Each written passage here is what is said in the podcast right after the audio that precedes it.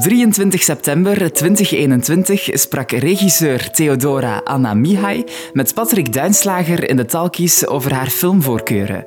De Talkies zijn een initiatief van Filmfest Gent, Bibliotheek De Krook en Avanza Regio Gent. Goedenavond, dames en heren. Uh, welkom op deze editie van uh, de Talkies. Um, het is misschien iets ongewoon in die zin dat wij altijd tijdens de talkies die tijdens het festival plaats hebben, dat we daar die gesprekken doen met de Vlaams-Belgische regisseurs die dan een film in de selectie hebben.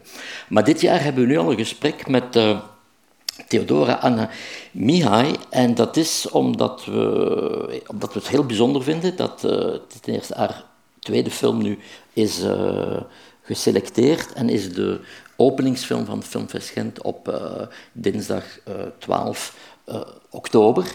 Dus dat is over enkele weken. Ehm, de film is getoond geweest in Cannes, heeft daar ook een, een, een, prijs gekregen. Dus vonden wij toch wel nu interessant om aan u, die regisseur, al voor je zelf de film ontdekt op het festival voor te stellen. Gezien ook de formule niet is om echt over de film te praten, maar hopelijk inderdaad zal dat ook wel te pas komen. Maar het is niet echt een discussie rond de film. Het is meer het peilen naar eh, onze edities, al meer dan een jaar doen we dat, of misschien al twee jaar, uh, is aan filmmakers of mensen uit de bredere cultuursector vragen, wat zijn de vijf films die u uh, beïnvloed hebben, die, die soms uh, uw leven hebben uh, veranderd, die, waardoor je gepassioneerd bent, heel vrij kiezen. En dan praten we over die vijf films. En we hebben al gemerkt dat meestal, als je gesprek hebt met mensen over een, een favoriete films, dat je dan toch die, via die films die personen ook goed leert kennen. dus vandaar dat is een beetje een lange introductie, maar het is misschien beter om meteen over te gaan tot die, tot die vijf films. Zullen ze één per één bespreken. En ik denk dat er ook dan beelden zullen zijn van een, uit de film, die toch iets van de sfeer van de film geven. Um, ja, de eerste film is The Mirror van de Russische, toen ook uh, Sovjet-Unie denk ik, regisseur uh, Andrei Tarkovsky. Het is een film uit 1975. Uh, waarom heb je specifiek die film gekozen? En dan ook kon het ook een andere film van Tarkovsky geweest zijn, omdat het een regisseur is die heel veel cult aanhang heeft. Ja, ja. Ja, eerst en vooral dank u om, om mij hier uh, uit te nodigen. Um, ik, heb, uh, ik heb gekozen voor vijf films die niet van de meest recente zijn. Natuurlijk, Tarkovsky's film is ook al, allee, al een, classic echt. en, en de reden is dat, dat niet dat ik recentere films niet goed vind, maar ik wou echt teruggaan naar... Oei, dit loopt mis hier. ik hoor... Um, uh, ik wou echt teruggaan naar uh, films die, die mij als filmstudent uh, hebben beïnvloed. en als ja, tiener, jonge twintiger echt, echt wel... En waarom Tarkovsky? Um, Tarkovsky was eigenlijk mijn, mijn introductie tot film. Mijn vader uh, had een grote liefde voor Tarkovsky. Nu, uh, om mij heel eventjes te introduceren, ik ben, ik ben geboren in uh, wat toen nog communistisch Roemenië was. Um, en mijn vader, dus dat was begin de jaren tachtig, mijn vader had een grote passie voor film en voor fotografie.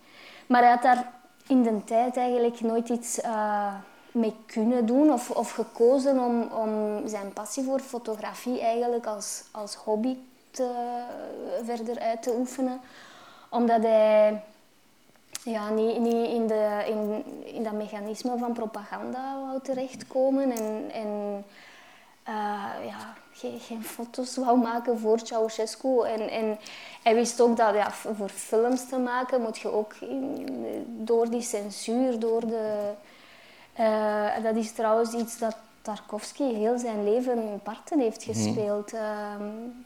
uh, en ja, dat is iets dat, dat, dat hard is en dat iedereen, denk ik, uh, aan kan. Maar dus Tarkovsky en, en, en mijn papa en die link eigenlijk, mm. zo die, die liefde is daar een beetje uit, uit gegroeid. En ehm, maar hoe oud was je toen, toen je die film zag? Omdat je zegt, dus mijn liefde van film is daar ontstaan. Ik was, ik was jong. Ik was, een, ik was heel jong eigenlijk. Uh, voor, uh, ja, in Roemenië en dan natuurlijk ook uh, toen, want ik, ik was 8,5 toen ik naar België kwam. Uh, nu, op, voor mijn 8,5 was er niet veel sprake van films, maar ik had het al, al, al gehoord en dan natuurlijk werd het gesprek verder gevoerd in, in België. Mijn vader kon hier weer al niet aan de slag als fotograaf. Waarom? Ja, je, je komt als uh, politiek, uh, je, je, krijgt politiek asiel. Je moet toch wel van nul beginnen. Je bent de taal nog niet helemaal machtig. Uh, dus uiteindelijk is hij toch uh, als fotograaf één keer aan de slag kunnen gaan. Maar er kwam geen, uh, geen, geen officieel ja, echt contract uiteindelijk uit de bus. En moest hij, moest hij dit weer al voor de tweede keer opgeven eigenlijk. Dus ehm, ja, uit, ja, uit, uit, liefde en uit respect voor, voor, voor mijn vader en zijn droom heb ik dat eigenlijk zo wel een beetje, denk ik, oorspronkelijk overgenomen. Van kijk, ik, uh, ja, dat, dat was zo mijn oorspronkelijke interesse. En dat werd alsmaar groter naarmate ik levenskeuzes maakte en men levenskeuzes maakte voor mij. Want uh, ik werd dan naar de VS ge gecatapulteerd op een bepaald moment. Ik was toen uh, 15, 16 en uh, ja, ik ben hier mijn biografie aan het... nee, dat is interessant. ja, ja wij... Oei. Um, mijn, heel mijn familie was eigenlijk geëmigreerd uh, onder het regime. En mijn tante en onkel uh, waren in, in de VS beland, in San Francisco. En dus uh, mijn ouders op een bepaald moment vonden het een goed idee om, om mij de opportuniteit te geven om mijn middelbare school bij mijn tante en onkel in San Francisco af te werken. En dat was een een offer I couldn't refuse. Dat was iets dat, dat, uh, dat ik... Uh, geen probleem. Dank je wel. Geen probleem. Um, ja, dat was iets heel, heel boeiend voor mij op dat moment. En ik kwam in een zeer artistiek, uh, een zeer artistiek milieu terecht. Um, en over, welke, over welke jaren spreken we dan ongeveer? wij spreken van uh, midden jaren negentig. Ja, zoiets. Um, en, en enfin, mijn onkel uh, zat in een surrealistische cirkel, was, was eigenlijk goed bevriend met Jan Schwankmaier en, en eh, zulke. Ja. Jan Schwankmaier had ik ook op de lijst kunnen zetten. uh, heel niche uh, regisseur, ehm, maar, maar ook een fantastische man. Um, dus ik, en ik kwam in contact eigenlijk ja, via, via mijn onkel. En San Francisco is gewoon een, een een heel artistieke stad, of vroeger toch. Um, nu is het meer voor heel armen of heel rijken. Um, maar ik kwam na het school uh, of buiten school was er een uh, art en film club voor teenagers, heette dat.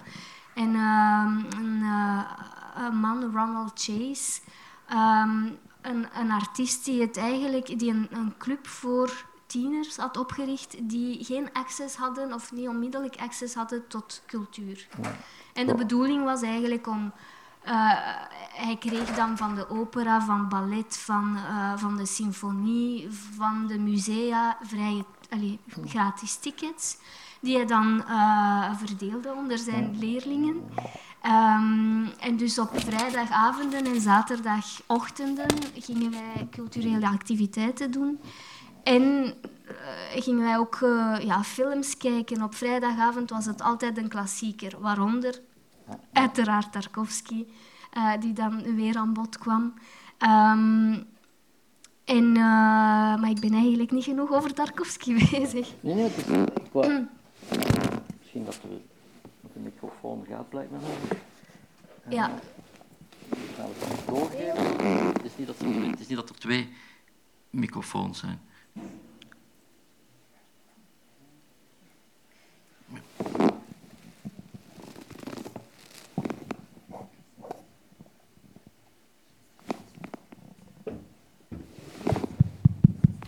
dank u. Ja, sorry.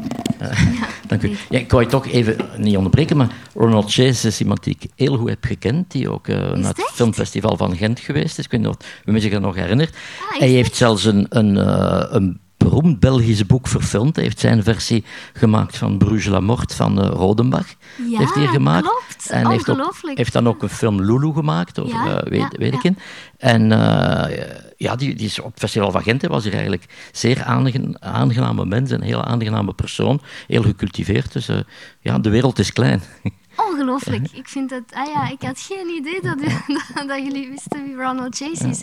Ja, dat is echt echt, uh, ja, buiten, buiten mijn papa is dat echt wel mijn mentor geweest. Uh, um, in, in San Francisco. En, en die had een hele, ja, echt een hele groep jongeren, die heeft generaties jongeren uh, geïntroduceerd aan, aan, aan, kunst. En, en dikwijls waren dat jongeren, dat was niet mijn geval, maar dikwijls waren dat jongeren uit milieus die, die echt geen access hadden tot cultuur.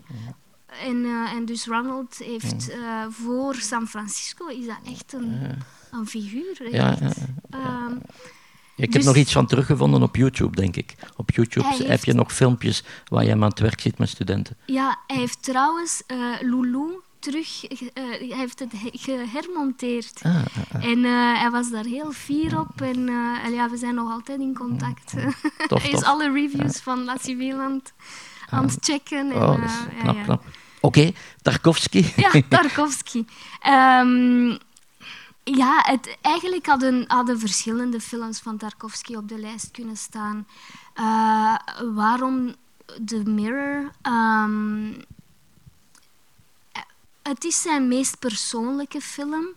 Eh, ik hou ook heel veel van uh, Andrei Rublev. Dat, was, dat is ook een van, van de films die ik heel graag heb gezien, die heel... Naar zijn normen is het zijn minst experimentele film. Het is, het is, zijn... is heel narratief. Is, ja. Het is een portret van een, van een iconenschilder in, de, in, in Rusland. Ja, ja. Een, een, een, echte, ja, een echte figuur.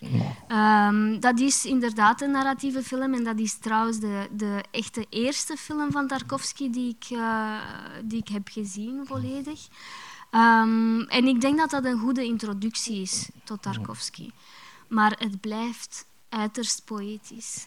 Um, en uh, het, ja, het, zijn, het zijn die beelden, het is die poëzie in, in, in The Mirror, het feit dat, hij, ja, dat het niet chronologisch is, um, dat hij speelt met, met die verschillende realiteiten, de, de, uh, het, het verleden, de memories, de, de herinneringen.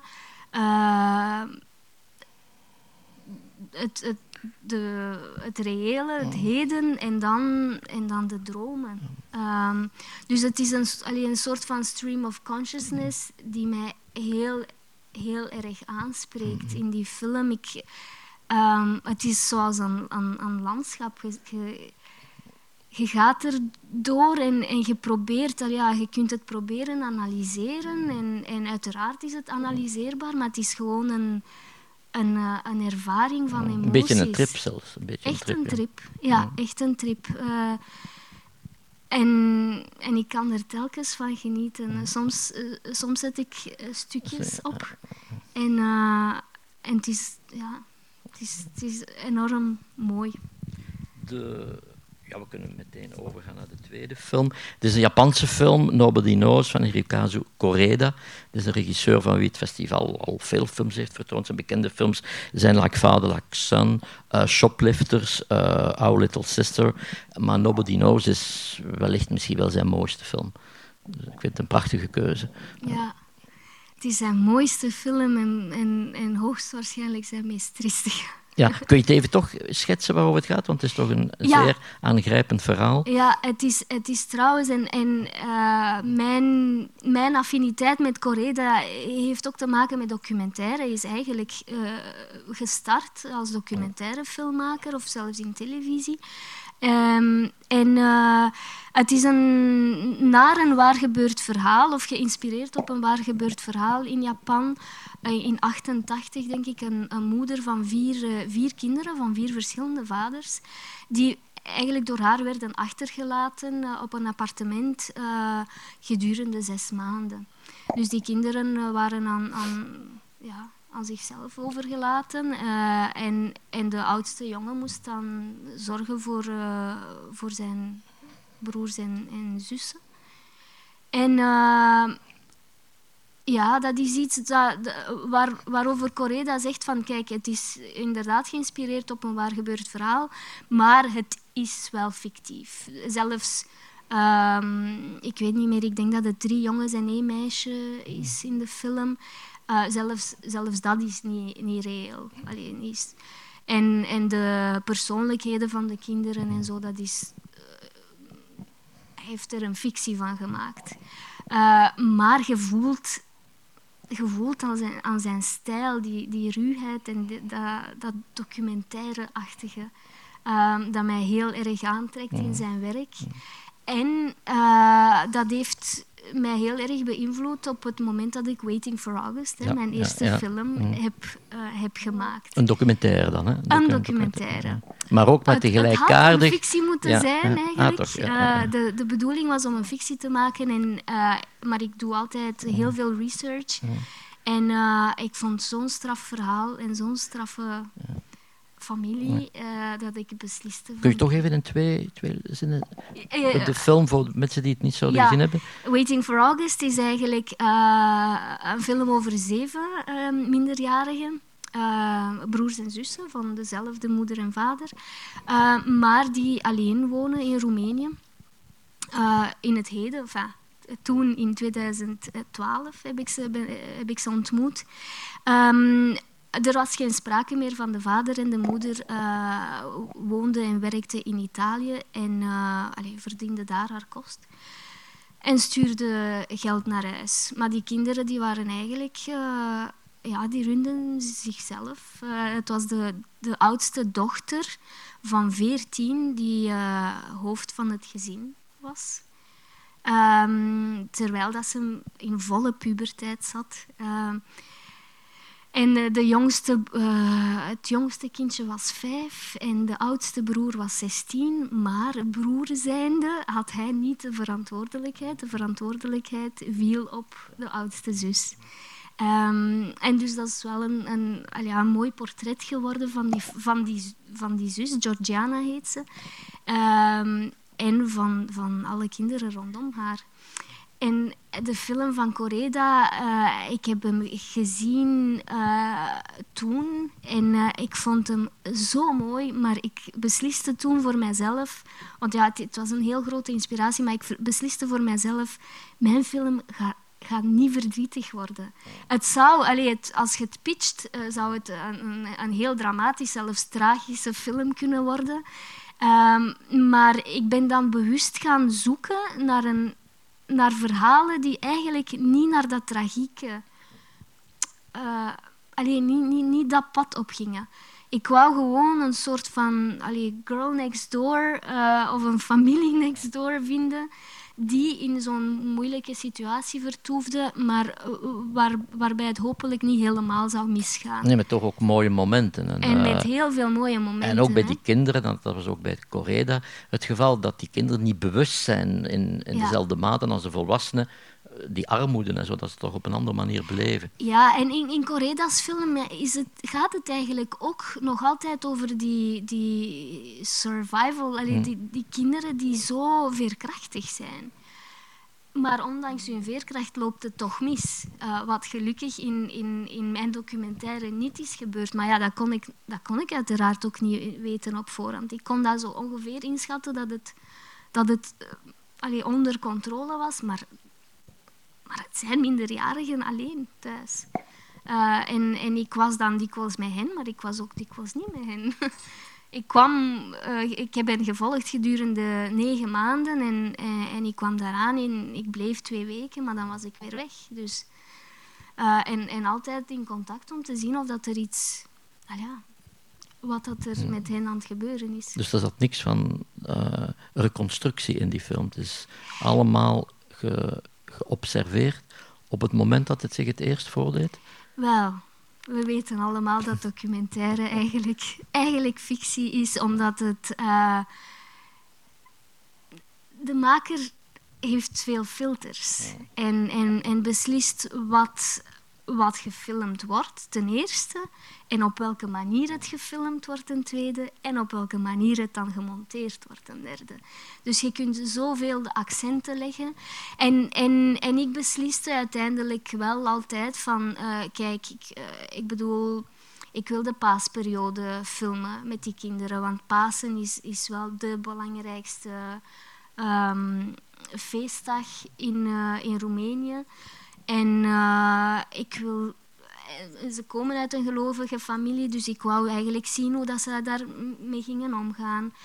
Of uh, Georgiana, mijn hoofdpersonage, werd 15 tijdens, tijdens die periode. Ja, ik, moest er, ik moest er staan op haar, op haar verjaardag en zien hoe dat, dat ging verlopen.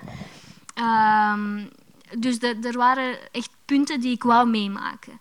En, dan, en ik plande eigenlijk naar die, naar die momenten.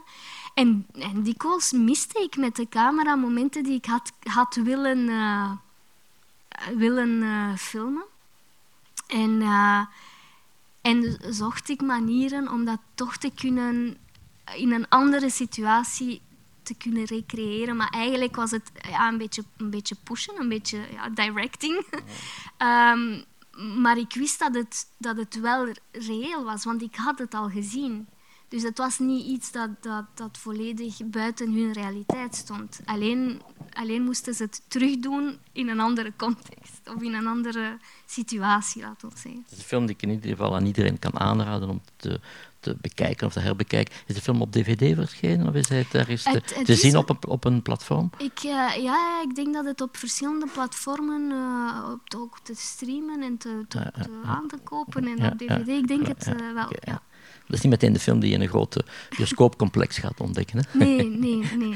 um, ja, dan hebben we de derde film. Um, ah, en over, over ja, Coreda, sorry. Want, uh, wat, wat ik zo prachtig vind aan zijn films is, is dat het altijd over familie, familieconstructies en situaties en de band uh, tussen vader en zoon, tussen, tussen uh, broers en zussen. Allee, die, die thematiek die hij hanteert vind ik altijd heel, heel mooi en heel integer. Die ook heel Japans is. Hè? Het is een, ja. Die thema's die vind je ook misschien minder radicaal dan bij hem in heel veel Japanse films. Hè? Er staat ja. de familie centraal, de relatie tussen man en vrouw, maar ook vooral tussen vaders en zonen en, en moeders en dochters, tussen kinderen en ja. ouders. Ja, en, en, en ook ja, gericht op dat sociale, dat mij ook wel altijd raakt natuurlijk. In, in mijn films komt dat op een of andere manier ook altijd uh, aan bod. Um, en dus ik stond wel heel versteld dat hij een film ging maken met Catherine Deneuve. maar uiteindelijk is dat... Ik, ik, heb daarvan genoten, van die film. Ik weet niet... Ik heb hem niet gezien, eerlijk gezegd. Ah. Ik heb hem gemist, ja. Ja, maar uh, ja, ik, ik vraag me af of dat hij Frans spreekt en of dat hij... Ik dacht het niet. Hoe, hoe dat hij daarop ja. op is gekomen ja. om dat te doen, maar, uh, maar ik, ik vind uiteindelijk uh, wel dat het nog altijd Coreda is. Ja. Ja, wat niet evident is. Hè? Een filmmaker nee. die zich in een andere cultuur beweegt, in een andere taal. Uh. Ja. Nu, de volgende film de, is, is, is ook ja, een, een, een, is echt een klassieker geworden. La Double Vie de Veronique van Krzysztof Kieslowski, die toch in die periode een van de meesters was van de cinema, die een enorm, denk ik, invloed ook gehad heeft op veel, veel filmmakers. Ja. Ja, Krzysztof Kieslowski, um, we waren erover bezig. Dat veel, veel mensen hebben een beetje zo, vinden hem een beetje een moralist of uh, vinden uh, het, uh, het gelovige in zijn films wat te zwaar, te zware kost. Maar ik vind dat die man heeft zoveel de, de metaforen, hoe dat hij metaforen hanteert in, in zijn films en hoe gelaagd dat zijn films zijn. En La Double Vie de, de Veronique, dat is echt een film over ja, intuïtie, over, over dingen die, die bijna niet verfilmbaar zijn. Dat is uh, zo'n uitdaging. Um, en, en dat is op, op zo'n mooie, integere, poëtische manier uh, gebracht. En Irene Jacob doet dat, doet dat echt wel prachtig ook. Um, um, ja, uh, weer al om bij Ronald Chase te belanden. Ik heb uh, Kieslowski via, via hem um, ontdekt. via het Decaloog. En de short film about killing, short film about love. En, en, en daar ben ik eigenlijk echt verliefd geworden op, op de filmmaker. Um, en, en dan ja, genoten van de trilogie, van uh, Bleu, Blanc, Rouge. Uh, maar La Double Vie heeft, heeft voor mij... Ja, er zijn, er zijn scènes die, waar dat ik misschien niet dagelijks, maar, maar zeker wekelijks aan denk. Zoals, zoals uh, de scène waar dat het... Waar, maar ja, mag misschien niet spoilen of zo voor mensen die het niet gezien hebben, maar wanneer zij sterft op, op, op scène, uh, terwijl zij zingt, dat zijn zo'n machtige scènes. Um, ik krijg er altijd kippenvel van. Of, of de scène van de puppeteer, van de, die scène is echt magisch. Um, en even de decaloog, omdat je daarover spreekt, want misschien Kieslowski is vooral bekend voor de decalogen. Dat zijn tien, tien films van ongeveer 60 minuten, die elk verwijzen naar eh, de tien geboden, maar die niet een, een, meteen een illustratie daarvan zijn. Maar en die film speelt zich volledig af, wat zijn altijd tien verschillende verhalen, maar het enige wat ze gemeenschap, gemeenschappelijk hebben, is alle mensen, personages uit de verschillende verhalen, die elkaar niet, daarvoor niet ontmoeten, die wonen in dezelfde huurkazerne. En dan leven in zo'n huurkazerne, zo'n was dat voor u heel herkenbaar in Roemenië? Of waren er enorm grote verschillen, denkt u, tussen Roemenië en die periode en, uh, en, en het was, nee, het was eigenlijk heel gelijkaardig. Roemenië waren ook allemaal in zo van die grote communistische blokken echt aan, aan, aan het leven. Er was uh, vrij weinig privacy, want je zit echt op elkaar. Je leeft op, uh, naast elkaar. Dus nee, in dat opzicht is dat wel, wel herkenbaar.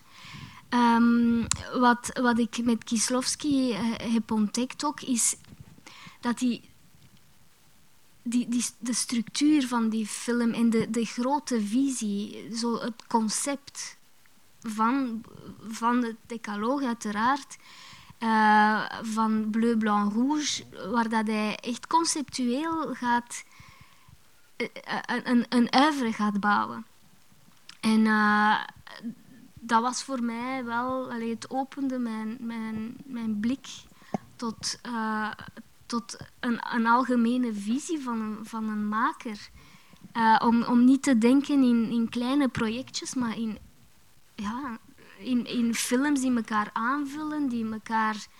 Uh, die, die te maken hebben met elkaar, personages die, die elkaar kruisen of net niet. Uh, in, in, in Rouge komen al de personages samen op een bepaald moment. Dat zijn zo ja, dat, dat, dat, ging, dat ging mij echt vormen als uh, verhalenverteller. Uh, en, en, ging mij op, op een andere manier doen, doen schrijven en doen, doen denken over scenario en over, over hoe, hoe dat het moet. Uh, ja. Kieslowski was ook een van de, van de regisseurs die, die toch nog in zijn beginperiode ook het communisme nog heeft meegemaakt. Hè? Want zijn eerste film, uh, Amateur, dat was in, in, in uh, in de jaren tachtig, denk ik. Mhm. Dus die toch nog een mm. hele tijd ook dat regime heeft meegemaakt. Ja, ja. Die, die, die, ja, die daarna... Het... Dat heeft hij gemeenschappelijk met, met Tarkovsky ook. Hè. Ze zijn allebei naar, naar, naar Frankrijk uit, ja, En Tarkovsky dan ook soms naar Italië dan ook nog uitgeweken. Ja. Um, Want Tarkovsky's uh, Mirror had, had eigenlijk een heel goede kans gemaakt op de, op de Gouden Palm. Ja. Maar werd tegengewerkt door, uh, door het, het regime, allee, door, door de Sovjet-Unie. En, uh, en de film eh, werd zodanig gehaat door, door de. Uh, hoe heette dat? Mos, Mosfilm. Mosfilm. dat, dat het bijna niet beschikbaar werd Hetzelfde met Roeblev, die, die jarenlang eh, achtergehouden is, dan pas misschien vijf, zes jaar later in Europa getoond is voor het eerst op het filmfestival van Cannes. Ja, want dat is een heel grote... En, en, en dat is, dat is zo, zo meesterlijk aan, aan die regisseurs die onder regimes uh, moeten werken. Dat is een, een, een supergrote kritiek aan het regime. Ja, André Rublev is, is maar een, een façade voor, of een, een metafoor voor, voor heel, heel dat spel. Dus uh, ja, er, er, waren mensen die, uh, die het niet hadden gesnapt, maar er waren natuurlijk ook wel intelligente mensen bij die, die, die toch wel iets verder konden, uh, konden zien dan... dan ja, het was ook de strijd van de kunstenaar tegen, tegen het gezag, tegen elke vorm van gezag. Ja. Een, een totaal andere film, vind ik, is, is, is degene die, de vierde. Toch even zeggen dat die films niet in voorkeursvolgorde zijn. Hè. Het is een beetje willige uh, uh, volgorde. Absoluut niet. En dus, het, het, hadden vijf andere, andere films ook kunnen zijn. zijn. Ja, ja. Maar Cleo de Saint-Cassette is denk ik de, de oudste film. Het is van 62, van Agnès Varda. Ik denk dat er onder alle vrouwelijke vrouwen die filmen, vrouwelijke filmmakers, niemand is die, die het statuut heeft van raakt aan Agnes Varda. Ja, ja ik, heb, uh, ik heb Agnes uh, gelukkig, ik heb het privilege gehad om haar uh, persoonlijk te, mhm. te kennen, te ontmoeten. En ehm, ja, een voorbeelddame op, op, al, op alle vlakken. Um, en uh, Cleo de Saint-Cassette vind ik uh, was, was voor mij een leerboek uh, naar, naar het vrouwelijke, pio, allez, de vrouwelijke point of view. Um, de manier waarop dat zij die vrouw eigenlijk nooit echt loslaat. Maar er is, er is echt een... een, er, er zijn twee delen in Cleo de Saint-Cassette. Er is het deel waar dat Cleo eigenlijk gezien wordt door, door haar... Uh, omgeving. Ja, door haar omgeving, door, door, door de verschillende personages in haar leven.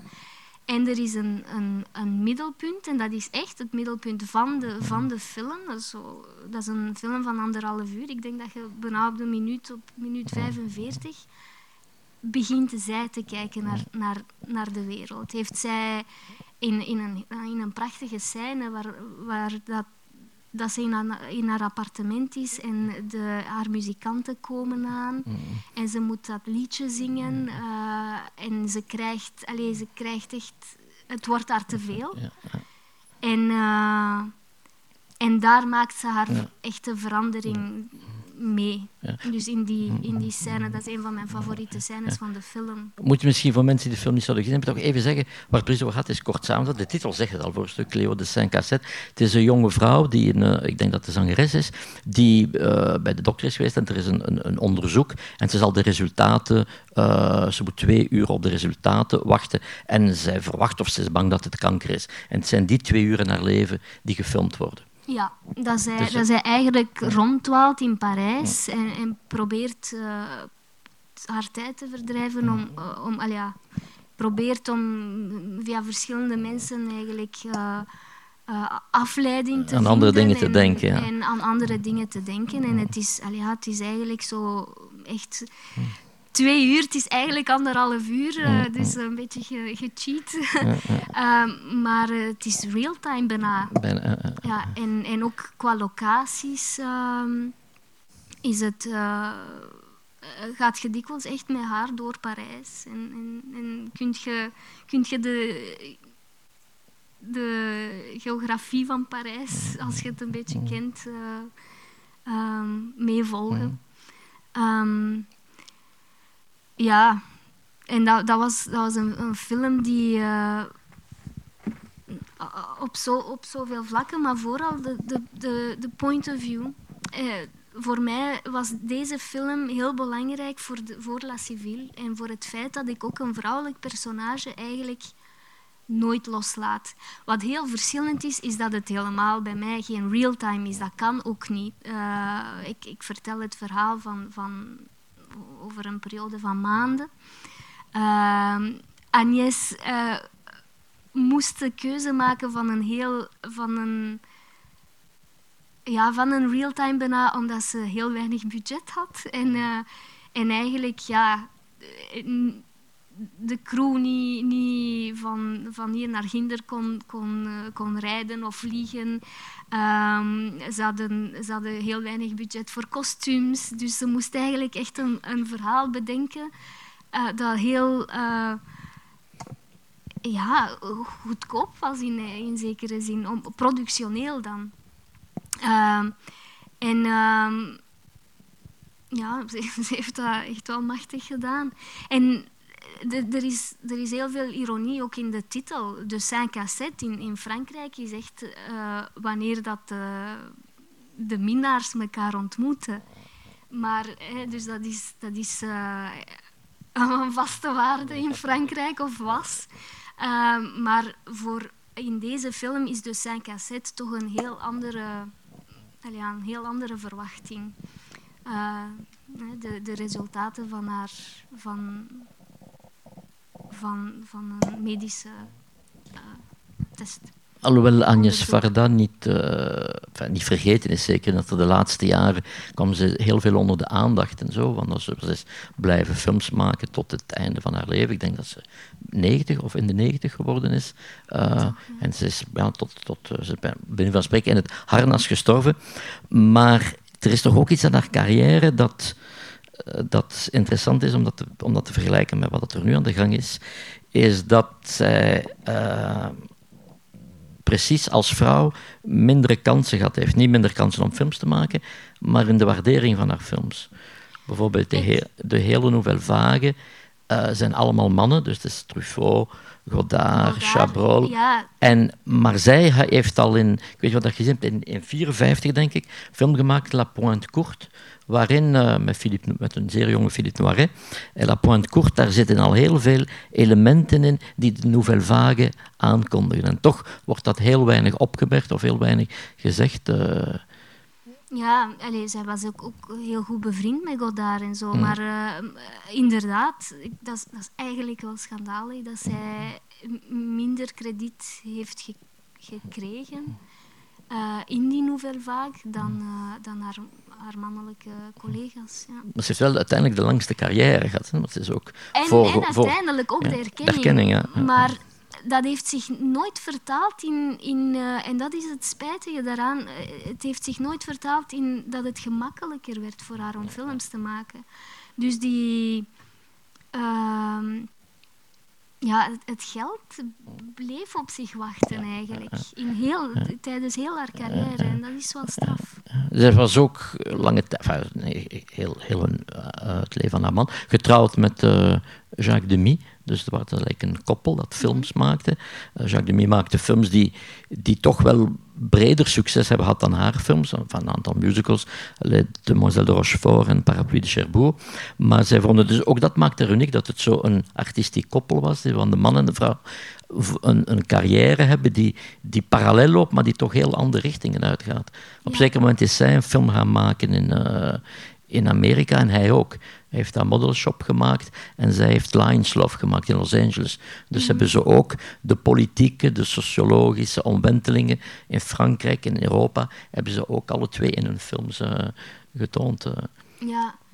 Ja, het conflict in Algerije komt aan bod in. Mm. Dat, dat, is ook zoiets iets heel boeiend. Dat, dat ze zeer taboe is hè, in de in Franse cinema. Ja, ja, ja, ja. En, en zij verwerkt dat dan in zij neemt dan die vrijheid om, om archiefbeelden uh, daar, daar, daartussen te, te plaatsen. En uh,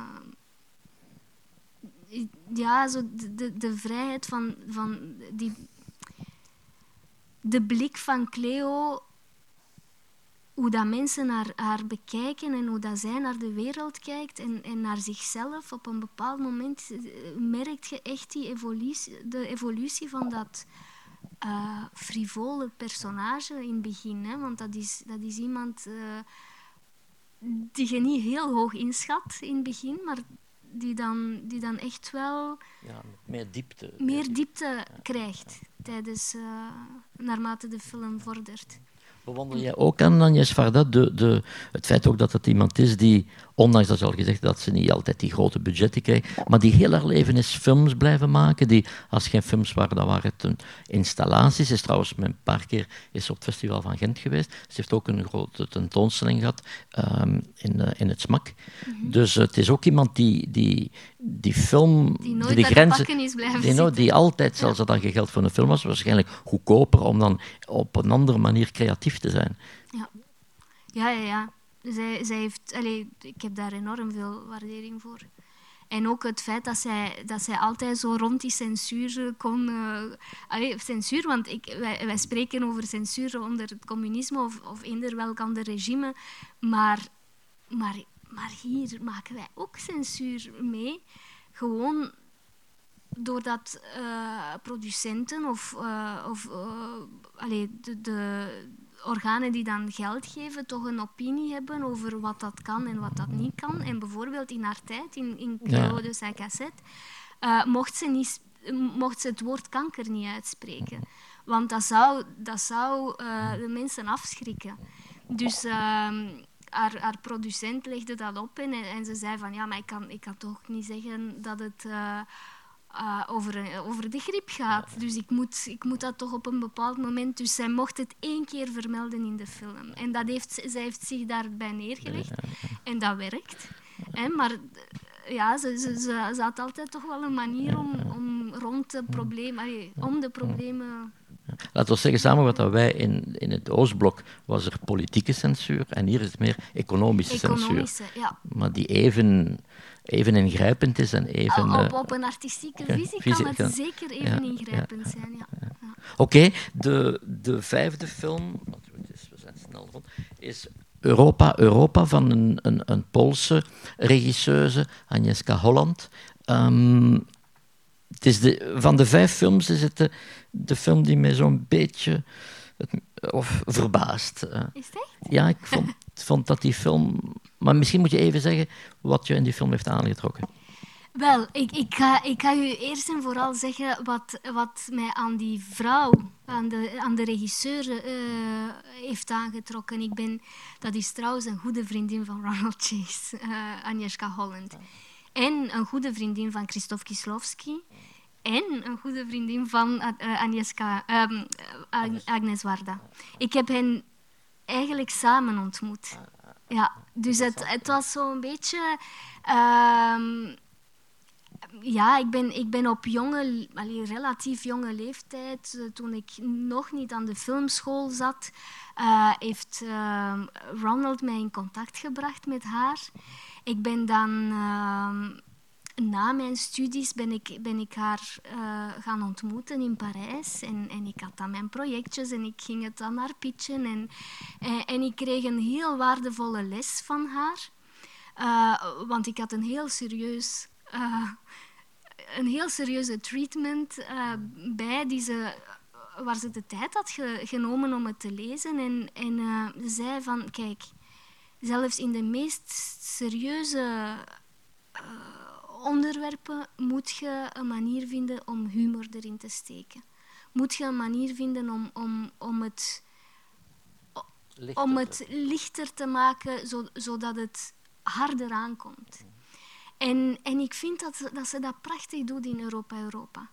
Zij, het is, een, het is een film over de Tweede Wereldoorlog. Ik weet niet of dat je het misschien wilt pitchen aan de mensen over wat, wat, wat ik weet niet of dat iedereen het gezien heeft. Uh, het gaat, een, het is lang geleden dat ik de film gezien heb, maar het gaat over een, een, Joodse jongen die eigenlijk erin slaagt om zich voor te doen als een Arische jongen, zodanig dat hij niet vervolgd en meer dan niet vervolgd dat hij volledig aanvaard wordt door de, door de, door de Hitlerjugend en door de... Ja. ja en hij belandt dan op een bepaald moment bij de communisten en dan wordt hij de perfecte communist. Ja, en dan, en dan terug. Ah, ja, dus hij, hij, hij is totale chameleon. Um, en dat is ook uh, trouwens geïnspireerd op een, op een waar gebeurd verhaal. En helemaal op het einde van die film um, ziet je de, de, de, de Joodse man waarop het geïnspireerd is. Dus uh, hij, zingt uh, een, een, lied en, en hij heeft eigenlijk ook uh, heel die, de promotie van die film meegemaakt en zo. Ehm, en trouwens, er zijn heel goede anekdotes over, over de, de fictie en de realiteit en de man zelf. En... Ja, u mag, mag iets vertellen. Mag je ja, uithalen als we... Ja, ja, ja, nee, gewoon dat, dat Agnieszka verhaal, zijn verhaal uiteindelijk wel had gefictionaliseerd en dat er uh, bepaalde personages zijn in de film die in het echt niet, niet hebben bestaan. Maar bij het, bij het presenteren van de film uh, was hij er dus bij en werd hij aangesproken in Q&A's over bepaalde ehm, gebeurtenissen of, of uh, personages. Um, en, en de film vermengde zich een beetje met zijn, met zijn, met zijn geheugen. Of ging hij daar helemaal in mee, maar hij, hij, nam het als zijn realiteit. En, en zij zei van, ja, maar ik ben er zeker van dat ik dit heb geschreven. En uh, dat het niks te maken heeft met wat dat hij mij had verteld of wat dat ik had gelezen in zijn, in zijn boek. En, uh, en dus ja, dat, dat, vond ik wel heel bijzonder. Dat, ja, dat realiteit en, ja. en, fictie helemaal vermengd. Hè? Want dat, is, dat komt dan weer bij, het, bij La Civile terecht. Dat is ook geïnspireerd op een, op een waar gebeurt verhaal. Niet eerder op een, op een echte vrouw, een echte moeder.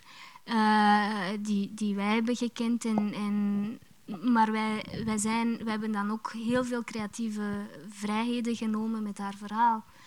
En uh, helaas uh, kan zij de film en kan zij de QA's niet meemaken. zij, zij, zij werd eigenlijk vermoord tijdens het, tijdens het, ja, tijdens het maken van de film. We waren toen nog in scenariofase, maar Um. Het is al een tijdje geleden, of lang geleden dat ik de film gezien heb, maar ik vond het zo een beetje soms, een interpretatie, mm -hmm. uh, een beetje een soms verheerlijking van dat personage, dat toch eigenlijk een vrij abject personage is. Ja, maar dat, dat vind ik net het straffe. Uh, het is, het is een personage en ze, ze, ze zei op een bepaald moment, eh, ik was een, een, een interview aan het uh, bekijken van haar en ze zei van dat hij, dat hij eigenlijk dankzij zijn penis werd zijn, werd zijn ziel uh, gered.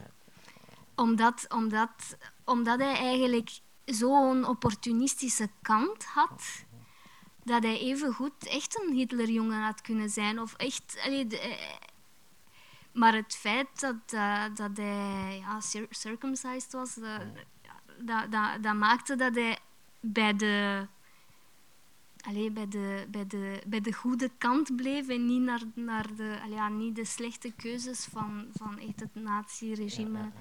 Uh, te, helemaal te omarmen. Maar dat potentieel zat in het echte personage en zit uiteraard ook in het, in het personage van de film. Maar ik vind dat, eh, ik vind dat net het boeiende aan, aan omdat er zoveel grijswaarden in zitten. Dat is, dat is geen... Uh, er, is een zekere, ja, er is, hij heeft een zekere arrogantie en hij, en, en, zo'n overlevingsdrang dat, dat alles kan uiteindelijk. En dat vind ik zo, zo boeiend. En ik vind, uh, Agnieszka kan als geen ander uh, werken met niet-acteurs. Trouwens, uh, misschien heb je gemerkt dat, dat uh, Coreda ook met niet-acteurs werkt. Um, ik, vind dat, ik vind dat heel boeiend. Dat is, en, en met kinderen vooral in Coreda's geval ook uh, in deze film, in Nobody Knows en in Agnieszka's in, in Europa Europa. In The Secret Garden ook, die dan door, door Coppola werd geproduceerd. Ja, ja. Um, zij, heeft, zij heeft een enorm goed oog. Zij heeft trouwens Leonardo DiCaprio eigenlijk, ik zou zeggen, ontdekt. Niet? Zij heeft hem als uh, Rimbaud laten spelen. Was hij daarvoor nog in een mm. andere film? Daarvoor had hij al, ja. Hij, is ontdekt geweest door een Amerikaanse film, die is met, met Robert De Niro, waarin hij het zoontje speelt, het stiefzoontje van Robert De Niro. Daar is hij was toen nog, was toen misschien 12 jaar of zo, of 13 jaar. Ja. Maar in die, ieder geval, het was, was, helemaal in het begin het was, van zijn het was, voor uh, Titanic. Ja, ja. ja anders zou je nooit in zo'n kleine film gespeeld hebben. Maar nu dat u over die film vertelt, die film is trouwens voor een stuk uh, ook een beetje misschien overbodige informatie, maar is voor een stuk opgenomen uh, in België en wel meer bepaald op de pier van Blankenberge. Okay. Dus want op zeker moment uh, zijn Rimbaud en Verlaine uh, zijn die ook in België beland, hebben een tijd in Brussel en zo gezeten. En toen, en toen is uh, ja, de film voor een stuk ook gedraaid ah, ja. ja. op de pier van Blankenberg. Dus, ja. Maar Europa, Europa, ik, vond die, ik vind de humor die zij daar dus kan inbrengen, want dat is heel riskant. Hè? Dat is zo'n zo'n gevoelig onderwerp.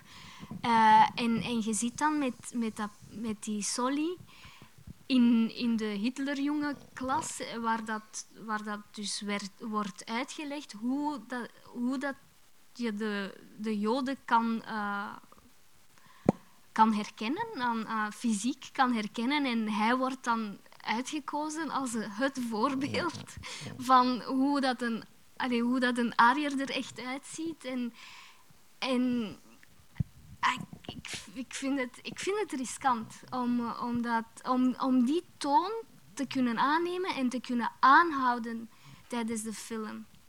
En dat is, dat is wat mij eh, eh, terugbrengt bij, bij de humor die zij, waar dat zij over sprak. En, en ik kan dat wel, kan dat wel inzien dat dat werkt.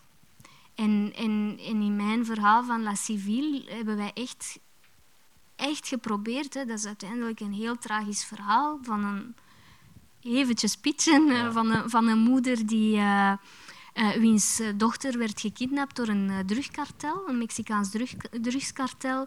En zij gaat, zij neemt het heft in eigen handen. Zij gaat daar zelf naar op zoek, omdat de autoriteiten haar niet helpen. En, en, en, en haar familie ook niet, of haar ex-man uh, is ook niet heel nuttig in heel de, in heel de zoektocht. Uh, dus dat is een heel zwaar verhaal, maar toch moesten wij manieren vinden of momenten vinden of personages vinden die, die zo net een klein beetje die humor hebben. En ik denk dat dat een goede is van de film. Um nog, misschien nog iets zeggen over Agnieszka uh, Holland. Dat zij uh, een heel merkwaardige carrière toch, hè, want ze is begonnen dus de films in Oost-Europa, in Polen. Dan is uh, nu, ze heeft ook een episode gedraaid van The Wire, denk ik, de serie. Ja. Ze, de, ze, heeft ook andere series voor HBO gemaakt. ze heeft scenario's geschreven, ze heeft films in, in Amerika gemaakt. Ze heeft Ja. een heel mooie Henry James verfilming gedaan. Mhm. Um, dus het is wel iemand die ontzettend veelzijdig is. Bewonder je dat? Iemand die zo totaal Ah, andere dingen kan bestrijken? Ah, wel, door, door, doorheen haar carrière ben ik gaan beseffen van, ja, kijk, dat is echt een vrouw die, die heel grote budgetten uiteindelijk in handen heeft gekregen. N- n- Agnes Warda niet. Nee. Dus het, het was echt, zij, zij... Maar ik denk wel dat Agnieszka minder echt een handtekening had. Ja, zo, ja. eh, dat, ze, dat ze wel zo heel verschillende dingen Mm. heeft gedaan, maar dat er... Dat zijn eh, altijd vrij klassiek verhalen, de films. ja, hè? De, ja, Ik heb het niet over het onderwerp, maar ik heb het over de stijl. Het zijn, een beetje op het randje soms van het academisme. ja, ja men, wel, ik kan wel inzien dat, eh, dat, het, eh, dat je die opmerking maakt. Eh, maar het, het was echt de grote budgetten en, en, en ik vond dat mm, opmerkelijk en, ik nam daar een voorbeeld aan van, ah ja, zie, maar dat kan ook, een vrouw kan dat ook. En, en, als student eh, heeft mij dat toen zeker geholpen. Om eh, ambitieuzer te worden en om... Een beetje een rolmodel dan, rolmodel toch? ja, toch wel. Misschien toch die wel. meeste regisseuses voor u, zoals uh, Agnes Varda. Ja, ja zeker. Oké, het is misschien tijd om even te vragen of, er, eh, of het publiek bepaalde opmerkingen heeft of iets wil vragen aan meneer.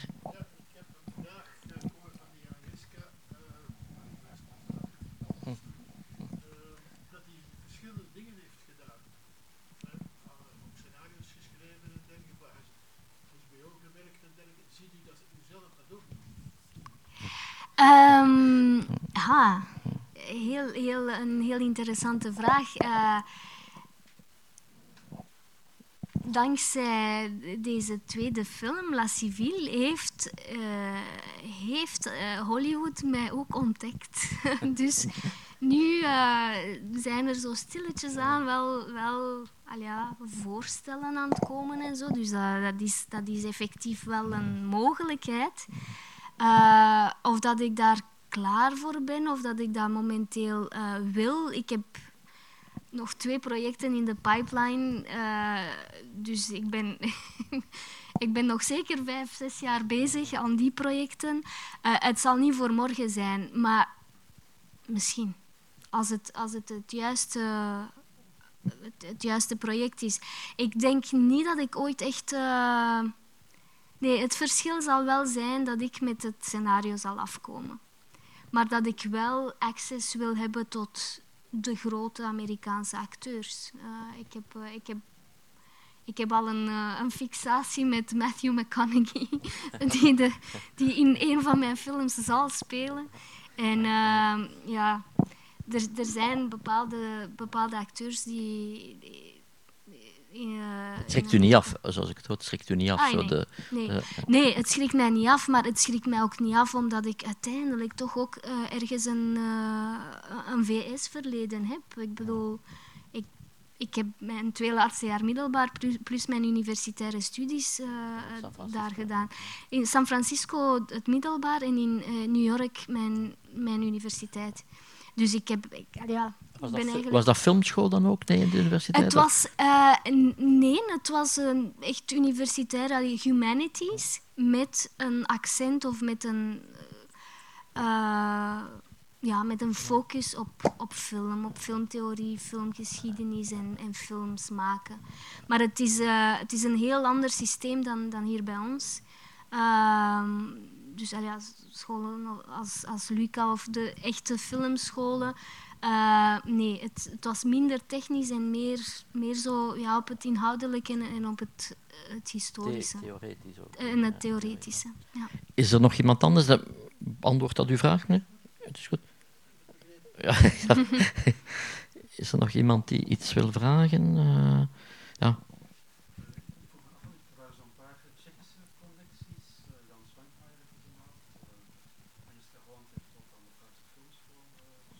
Ja, klopt.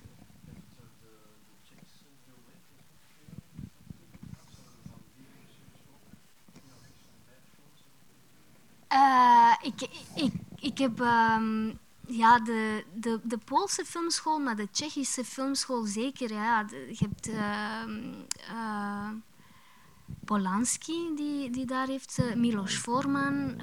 dat zijn allemaal mensen die hoog, mm. hoog op mijn lijstje staan. Ja inderdaad. Ik denk dat uh, de, de Tsjechische filmschool een van de beste...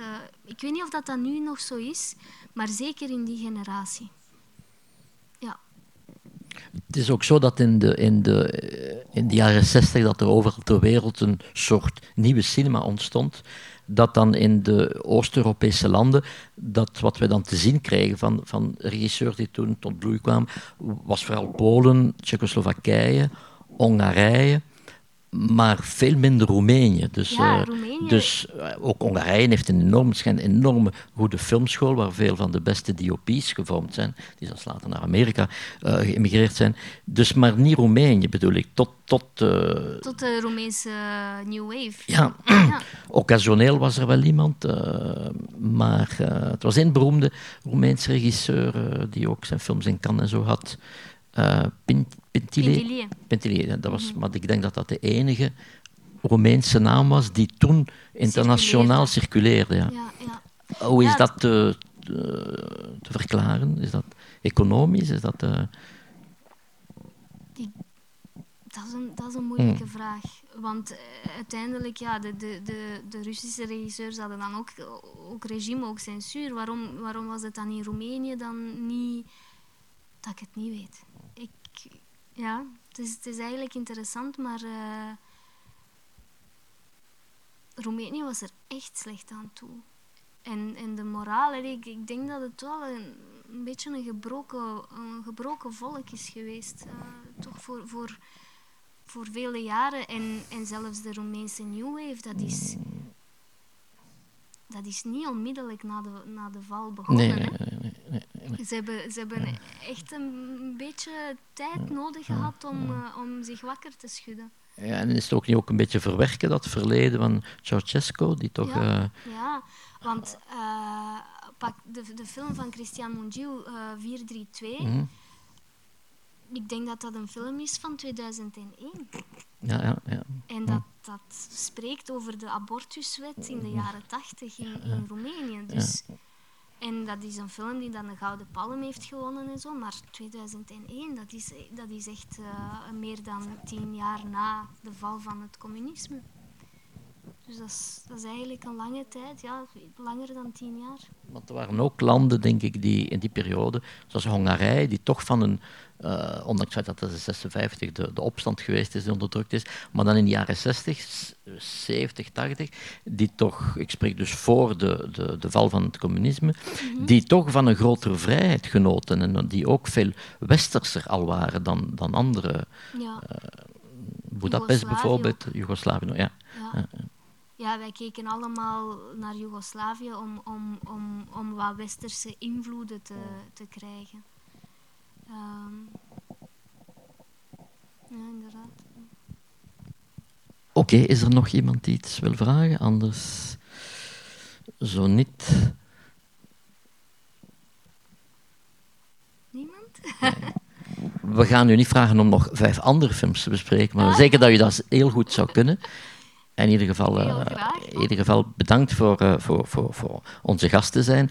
En ik denk dat het ook voor het publiek uh, zeer interessant was. Het heel, heel interessant om met u kennis te maken en om al eigenlijk veel meer achtergrond van u te weten. Vooraleer ik ook zelf en voor de mensen ook uw, uw, uw, uw eerste Komen, speelfilm, het is uw eerste speelfilm eigenlijk, ontdekken. Ja. Ja. Openingsfilm van Filmfest Gent, dus niet te, niet te missen.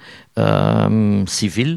Uh, nog iets toch over die film. Heeft die, die heeft een prijs gekregen in Cannes. Uh, de, uh, ja, speciale het prijs. Hè? Het heeft een heel mooie prijs. Ja. Wel, wij zaten in, in Un certain regard. En, en eigenlijk dus, want er zijn twee competities van het filmfestival zelf. En dan ja, ik, kan niet uitleggen hoe dat kan in elkaar zit. Maar, dus wij zaten in de, in de competitie van Un certain regard. En eigenlijk wordt traditioneel krijgen, krijgt de jury de mogelijkheid om uh, zelf uh, prijzen te verzinnen voor de films die zij willen. Allee, niet, niet alle prijzen zijn, worden getiteld door, of gedoopt door, door de jury, maar sommige. Um, en, en dat was dus het geval van, uh, van La Civile. Het kreeg Le Prix de l'Audace. Ah, en dat is, dat is een mooi, heel, Frans, ja, uh, ja, heel Frans begrip. Ik, ik weet eigenlijk niet echt hoe dat je dat... Want Price for Courage oh, dat is toch niet courage. Het, lijkt mij ook de eerste keer dat dat gedaan is. Ik had er vroeger nog niet van gehoord. Nee, van die, nee, het, is, het is echt voor de film, voor de film uh, bedacht. bedacht. en uh, ja, audace, ja, wat is dat? Stoutmoedigheid. Stoutmoedigheid, ja. Uh, Hoe zeg je? Stoutmoedig, ja. vermetel. ja. ja. Dus ik, ik, ik, ik, allee, ik vond het echt wel een heel gepaste titel, omdat omdat de film in zo'n barre omstandigheden mm. is ontstaan eigenlijk. Van, mm. allee, op, op alle vlakken. Uh, we zijn gestart als documentaire. De hoofd, allee, het hoofdpersonage, de, de, vrouw die wij aan het volgen waren, werd vermoord. Uh, gelukkig niet, uh, niet toen, wij, toen wij haar aan het volgen waren. Wij, wij, wij, wisten eigenlijk en zij wist dat het ging mislopen. Dus wij hebben stappen teruggezet en, en we zijn we zijn eigenlijk gestopt en, en, en, en beslist van kijk, wij gaan daar een fictie van maken, geïnspireerd op. Uh, om, om haar en haar familie te beschermen, om onszelf ook te beschermen. Dus dat was allee, de, de moed van die vrouw, de, de, de, de stalmoedigheid van die, van die vrouw waarop het geïnspireerd is. Dan het feit dat het, dat het in volle COVID, uh, met alle COVID-maatregelen voor vaccins, uh, werd werd gedraaid in Mexico, wat al op zich een, een moeilijk land is, toch een, in, in bepaalde regio's toch nog een heel gevaarlijk land. Uh, dus het, het, had alle ingrediënten om die Prix de l'Audace te krijgen. Dus ik vond dat wel heel mooi en een, echt een compliment. Uh. Beter dan sommige films krijg dan ook prijs van La Commission Technique. Ja, dat had minder geweest. Nogmaals hartelijk dank, uh, dames en heren, jullie ook voor, jullie, voor hier te zijn, aanwezig te zijn. En er is een volgende editie van de Talkies, niet in oktober, want dan is het festival, maar op 25 uh, november. Ik hoop jullie allemaal terug te zien. Bedankt voor wel. je aanwezigheid.